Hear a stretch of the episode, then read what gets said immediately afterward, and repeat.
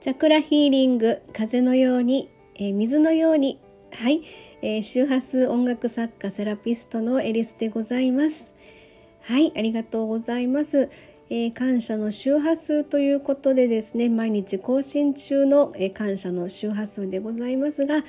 何気ない日常が感謝で満たされることで、えー、世の中をプラスの波動で満たしたい、えー、そんなことを思いながらですね言霊の力を借りて発信中でございます。はい、えー、今日は2月4日の感謝の周波数今日もありがとうを、え先に投稿文の方を読んでいきたいと思います。最近、え空を見上げていますか？窓越しの太陽の光や鳥の声に気づいていますか？顔を上に向けて空を見上げてみる。大自然からのギフト宇宙の恩恵受け取るための心と体の少しのゆとり。自分との信頼関係、えー、今日のセッションからの気づきです、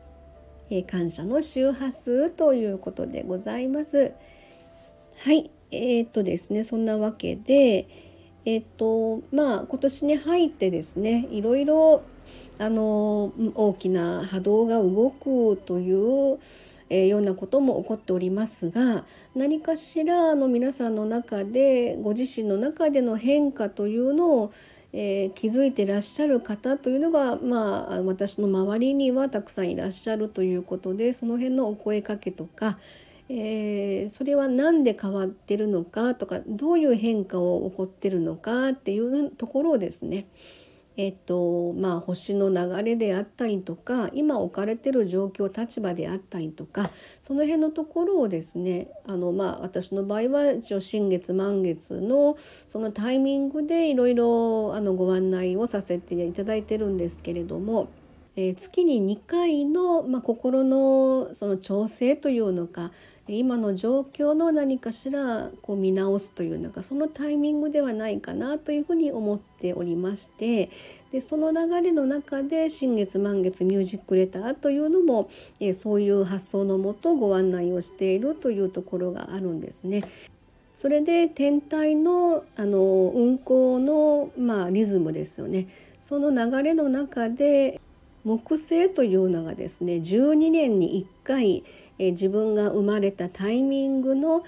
えー、その木星リターンという言い方をしますけれども、えー、そのタイミングで、まあ、12年ごとに自分が生まれた時に木星がどの星座の位置にあったかっていうことで例えば私の場合は木星がお羊座にあったんですね。えー、それが生まれた時の木星の位置ですので木星は1年ごとに1つの星座移動していきますので12星座をまた次自分が生まれた時の星座のタイミングで回ってくる時にやっぱり12年かかるんですよね。木星というのは拡大成長発展、えー、まああのラッキースターというふうにも言われてますのでこの木星の恩恵を最大限受け取りたいというある意味ギフトというふうなことではあのご案内はさせてもらってるんですけれどもでこの木星のギフト恩恵を最大限受け取りたいという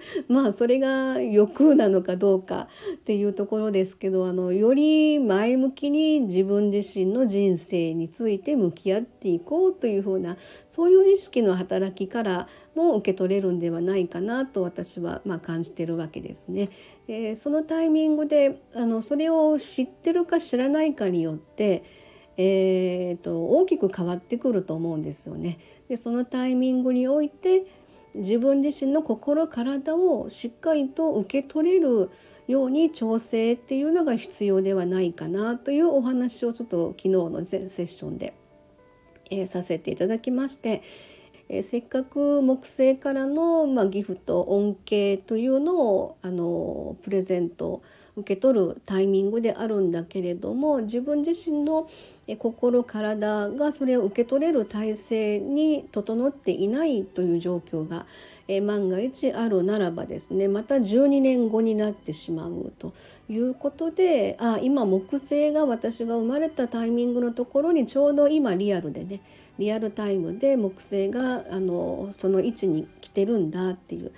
えー、自分がそれを知っていることでそのそれも一つのきっかけになればいいと思ってるんですね。えー、まあ、必ずしも受け取らなきゃいけないというそんな話ではないんですけれどもそんな流れの中でたまたま昨日あのクライアント様がそういう状況でありましたのでそれをお伝えさせていただいてとにかくあの日常のあの目の前で起こっている事象に対しての、えー、ただ忙しいという状況だけではなくて木星リターンの間に自分がどういう状況で